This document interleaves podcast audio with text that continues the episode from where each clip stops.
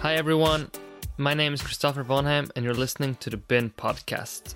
Simply the podcast for those who want to learn from the very best in business, tech, and entrepreneurship. Let's start the show. Lars Tvede is an entrepreneur, investor, and best-selling author. He spent 11 years in portfolio management and investment banking before moving to the tech and telecommunication industries in the mid 90s, where he has been co founder of several successful companies. In this episode, we discuss why Lars has started a new hedge fund, his biggest lessons in business, how to prepare for luck and randomness, the political landscape, and his best tips for the next generation of founders. Let's start the show. All opinions expressed by Christopher Vonheim or his guests on this podcast are only their opinions and do not reflect the opinions of BIN. You should not treat any opinion expressed by Christopher Vonheim as a specific reason to invest or follow a particular strategy, but only as an expression of his opinion. This podcast is for informational purposes only.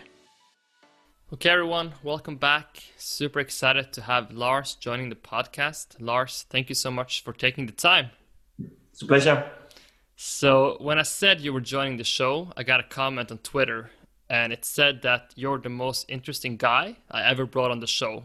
Why do you think that comment arrived, that you're so interesting? How would you describe yourself? Ooh, no, I, I don't know what the, what the rationale is uh, but I I'm active in different areas. So I'm a financial investor and entrepreneur, uh, but I also engage in political debate and has written some books about uh, the future of Western civilization and technology and and and the political landscape. So it could it come, could come from either of those sides. Um, Be- because this interest. How you make me nervous yeah, no, no, no, it's good. I, I, think maybe it's a good place to start in your childhood and upbringing. Can you describe what you were interested in? Was it like you were like a businessman, an entrepreneur from the early age, or is this something that evolved over time? Not at all. I um, my parents were working for the public sector. My father was a scientist, and my mother, uh, when I was young, she was uh, working at home, and then later she took uh, an education as a social advisor. So she was working in job advisory and refugees and so on. And I had it never crossed my mind at all that I should ever go into the private sector. Uh, none of their friends, except one family, worked in the private sector. What did happen to me was that I had a friend in school who was his, his sister was so much older that he was like a almost like a lone child and his parents would go to France uh, every year uh, and stay there for quite a long time with an uncle. And um, so, since he was alone, I was asked to join. So I went down there, and we lived in Saint Paul de Vence in a vineyard. And this guy was a businessman, the one who had the, the, the uncle. He was a rich uncle, and uh, he had a subscription agreement with Bentley Rolls Royce. So every second year he had a Bentley, every second year he had a Rolls Royce, and he always sold them for more than he paid because he kind of skipped the queue. So he said he couldn't afford anything else. But um, all his friends were entrepreneurs and business people. And for me, it was a complete eye opener every year between 9 and 13 to be in the summer between business people, entrepreneurs, and the rest of the year between people who work for the public sector. And I just uh, realized that I, I thought they had more juice pack, they had more energy, they had a more positive view of the world, they were more optimistic, they were more fun. I mean, not my my parents could be fun, but but I just thought the environment was much more fun there. And then my mind started to change that maybe I should not work in the public sector uh, as a scientist. Maybe I should go into business. And that then later in, in high school i met uh, i got a good friend whose father was an entrepreneur. And so there again i got in- introduced to such an environment and, and i identified much more with that. So that's that's how it changed how random do you feel life is based on that story? Do you actually feel that if it wasn't for that input you would maybe work in the public sector? Or do you think like in, eventually you would figure it out? Or do you think it's life is a bit random and it's about taking the signals you get in and using them? I think um, how random life is depends on who you are because some people make a very fixed career plan and stick to it their whole life. Uh, my life on a sort of tactical operational plan has been entirely random. Uh, nothing has been planned. I have stumbled backwards into everything. I just come across things. I just randomly meet people. I just see things, and then certainly it takes a turn. Um, so I'm, I'm, giving you a long answer, but so I'm, I'm only in the beginning of this answer now. But I give you an example. So at the beginning of this year, uh, 2020, of course, I had no idea that there would be COVID. I had no idea that I would publish a new book, write a new book. I had no idea about that. And I had no idea that I would uh, found a hedge fund. So this all happened because uh, when the COVID um, the COVID started in, in China, it, was something that most people probably read about. That there was this new flu thing in China. Uh, nobody took any notice. Uh, stock markets kept going up. Governments did pretty much nothing. And then on was I think it was on the 24th of February, I wake up in the morning and I take my phone as as I normally do. I, I like to work with my phone in bed because my brain wakes up much faster than my body. So um, then I don't need to move my body, but I can still work with my brain. Anyway, so I, I open it up and there's an email from Goldman Sachs and another one from an institute called Bank Credit Institute. Both of them have a big study about COVID. And I start reading them, and both of them uh, paint a very serious picture of something that people are not taking serious. And uh, at the end of it, I'm totally sure that uh, we'll go into a massive recession, that stock markets will crash, etc., etc.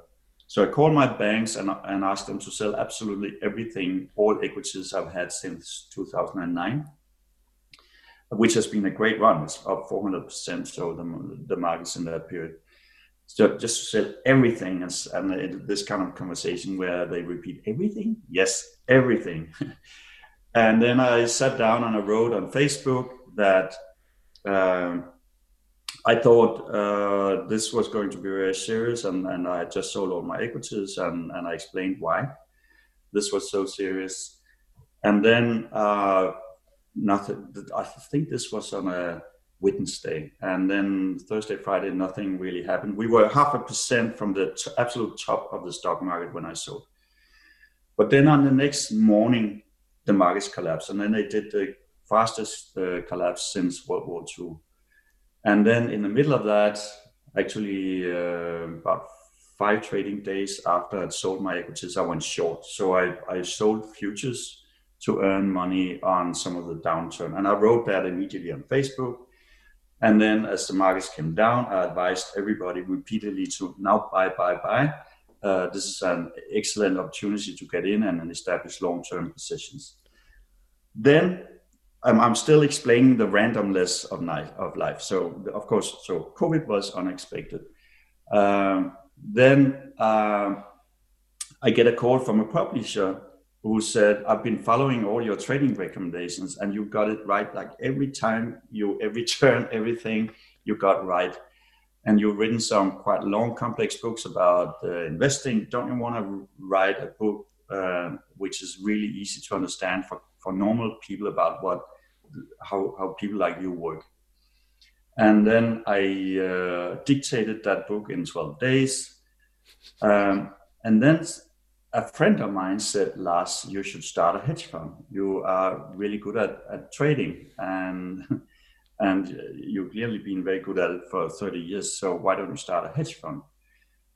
And I said, well, this is a big project. But then he said, we'll set up everything for you. You don't have to do anything until the fund is actually established in Luxembourg with banking partners and so on.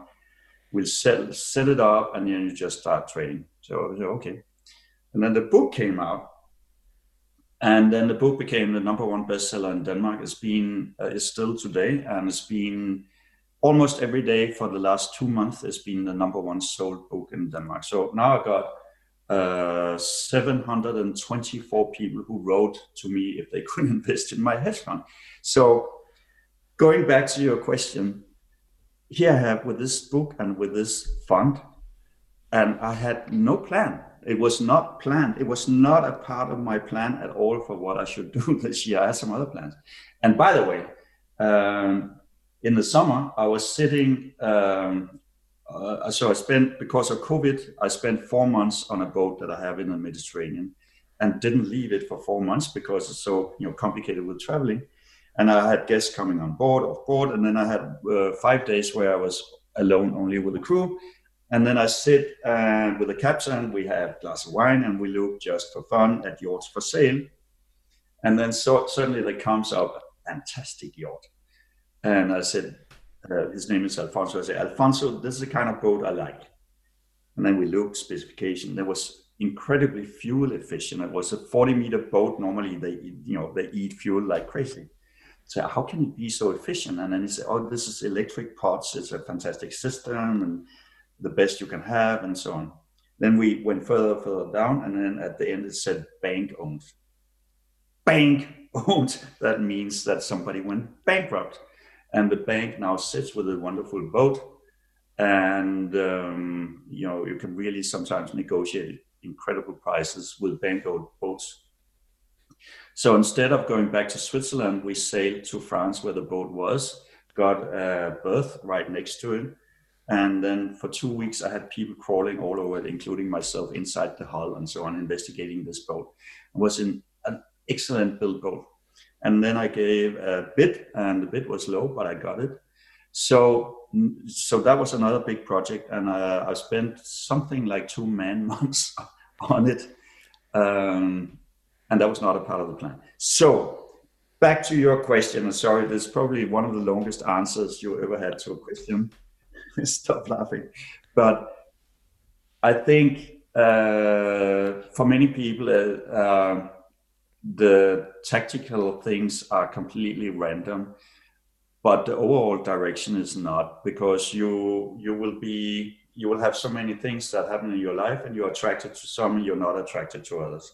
And so what you're attracted to depends on your value system your moral instincts your personality so you will always you know go in, that direction i'm very focused on the difference between being laser focused and having a radar so people who, who make a very uh, detailed plan for the career, they work with a laser focus, and and people who uh, are more entrepreneurs, they're more like a radar. So they scan everything around them, and then they just grab things they like, and they you know move away from stuff they don't like. And the interesting thing is that you probably know there's been a lot of research into uh, happiness. There's even an international happiness database compiling all this research. But I found out that there's also been research into luck. Um, there's especially a scientist called Wiseman. He has studied why some people seem to be lucky and some people seem to be particularly unlucky. So he put adverts in, in media asking people to contact him if they felt that they throughout life had been particularly lucky or particularly unlucky. And then he made a lot of uh, experiments with them. And for instance, one experiment, uh, people have to read a newspaper, and he says, "You have to read this. Well, you have to flip through this newspaper and tell me how many photos are in it." Um, so they go, and um, at the end, somebody says that's 21 photos. But some of them stop much earlier, and that's because on page one it says you can stop right here. There are 21 photos. It says in the headline and another one says if you stop here you will get a thousand dollars or whatever so the lucky people were the ones who noticed these things the unlucky people were only looking for the pictures so they had laser focus on the pictures but were not noticing anything else he also did a study where people had to go into a bar and then he put candid camera hidden cameras. And then on de- deliberately he would come 20 minutes late for an interview. And then he just noticed what they did in those 20 minutes. So the lucky people they would start uh, talking with other people around them. The unlucky people would just you know sit with their phone or stare at a newspaper or something like that. So it's it's uh, partly built into your personality but it's also a choice whether you want to work with a more with a laser or more with a radar and it can very well be that people who are more uh, radar people uh, they need to work with laser people to get stuff done. Uh, because if the more if you're entirely a radar person, then maybe you don't focus enough. So you need to work with somebody who, who are capable and desire to focus much more. I agree a lot, Lars. Uh, just a couple of points. You said a lot of interest, interesting stuff. I mean, the good part is that the answers are fantastic. The bad part is that you're making the host obsolete because I can just ask you one question and go and take a coffee. But uh, I felt one of the points that I really uh, took notice on was the part where you said, yeah, you you wrote a book on basically 12 days because I think there's a big difference in forcing things in life and just letting it flow. Yeah. Just yeah. if you take this podcast for example, we've been running it for four years. I never asked you to come on the show, even though you're Danish, you're well known. But I don't know when we got in touch, maybe last week, because I felt this is the right moment. Lars has a hedge fund, podcast is big, let's do it. Instead of like using three years of my life forcing you to get on. So sometimes I feel like people are forcing stuff in their life when they really should not be forcing stuff because it should just come naturally. If you mm-hmm. if you have an idea, I want to write a bestseller book. I feel like that's a bad place to start. While you were, I have an insight. Let let me put out that insight, and today people want to know that what that insight is, right? Right. Mm. Uh, that you can also prepare for that luck. Um, so, for instance, I get a lot of ideas, and one of the things I often do is I have an idea for a, a company or service, and sometimes I go out and register a domain that would be suitable, so a good name. But I actually don't start the company, and the, the reason I don't start it is uh, then I talk with people and I explain them uh, what it w- would be. Um, and if nobody seems to be excited, I can't get anybody who wants to join me in it then I just don't do it, and I just have it like uh, on store. And I, there's an example in 2009. I wrote a book called Super Trends, and that in that when when I'd finished the book, I thought I would promote it with a list of hundred things that would happen in the future. And then I was flipping through this quite big book, and even though it was a big book full of details, it was a bit of a struggle for me to find a hundred exact precisely described events in the future. I did, I mean, I, I managed to do it, but then I thought something wrong here because I'm writing about the future and there will be thousands of significant events in the future, even in, in the, you know, the likely rest of my life. And I actually don't know what they are. Um, and nobody knows what they are. In order to know what all these significant events are, we have to go out and ask thousands of experts who work on nuclear fusion and cultured meat and all the rest of it. Um, and ask them what are the significant events that will happen within what you work on and when do you think it will happen and what is it and w- which impact will it have so there in 2009 i had that idea i, I, I bought the name supertrends.com from an evil squatter overpaying a lot and then uh, I, I, I described the idea of making a service where we would compile all this information from experts. Nobody really got enthusiastic. Then um, a year and a half ago, I, I talked about it again, and then suddenly there was somebody who was enthusiastic. And then we started uh, sitting in different uh, work group with teams of students and others, and to create a business case for it and to outline how it should be. And then we thought, okay, we need to code this. And the first one we could think of is a Danish guy that lives in Switzerland who has a, software company called Trifork.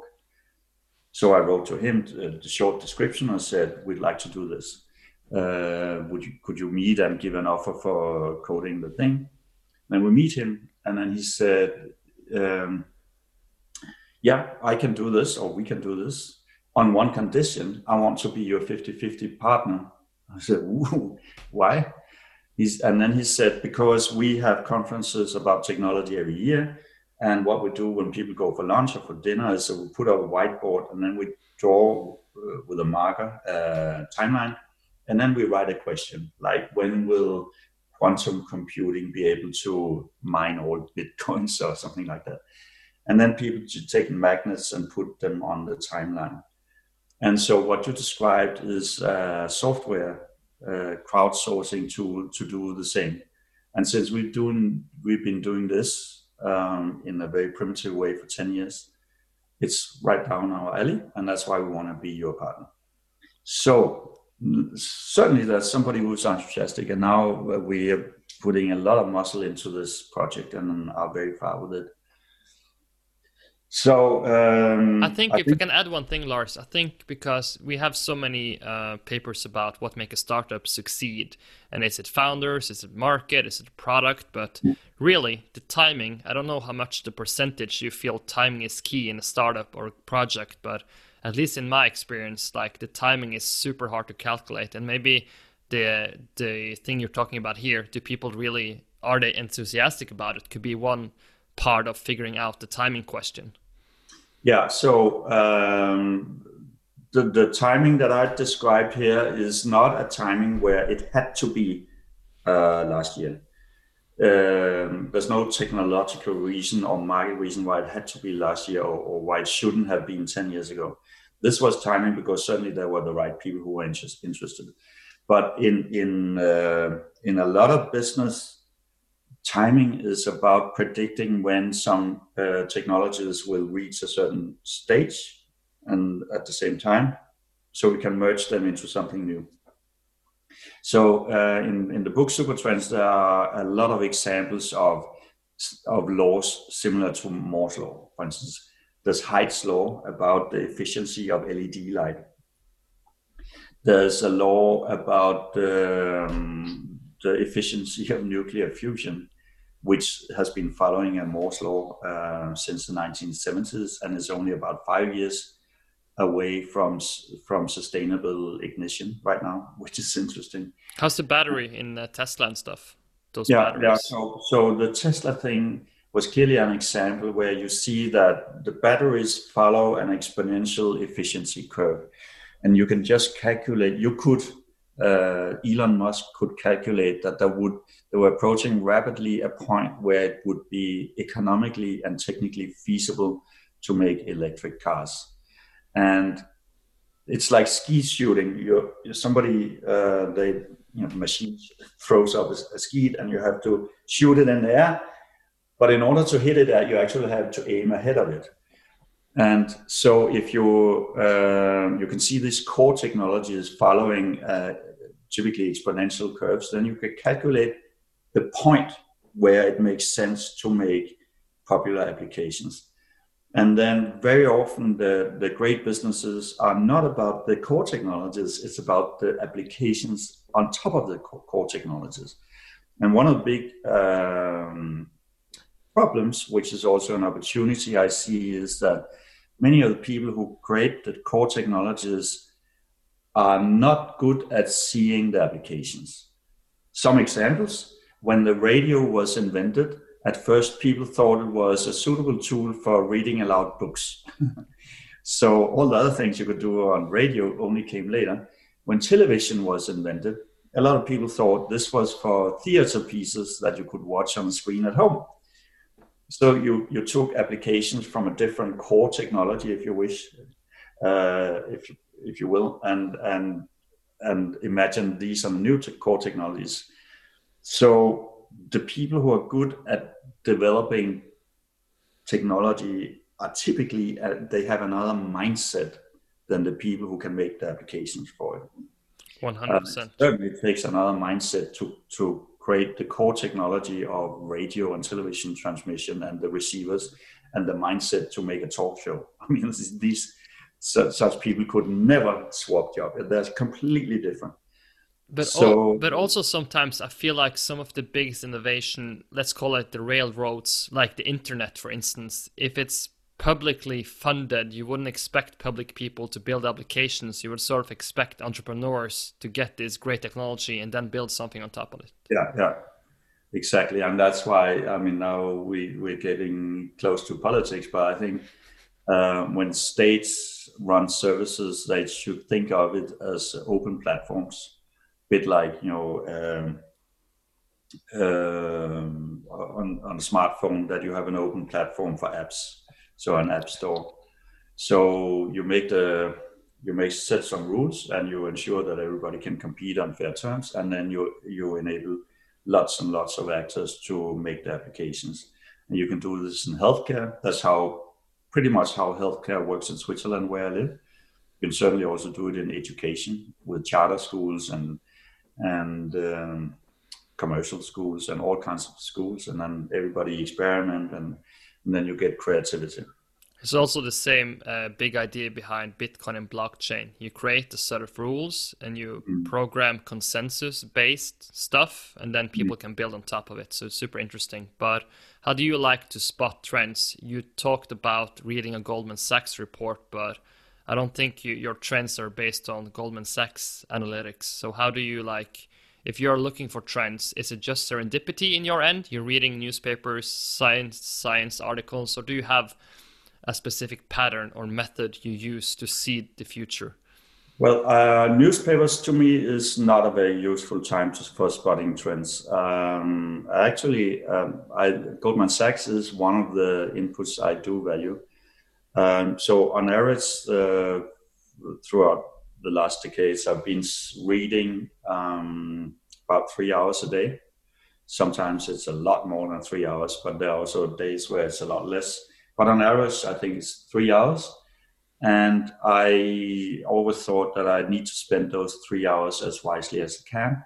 And that means I want to read the best material I can find in the world. And I find that a lot of that actually comes from the top banks, uh, especially top investment banks. So JP, JP Morgan, Morgan Stanley, uh, Citibank, they're all, they're, some of them are commercial and investment bank, Goldman Sachs, etc and from private uh, re- research companies like Alpine and uh, bank credit analysts that you have to pay for. And so they they have top top analysts, people with IQ 140 to 155 plus.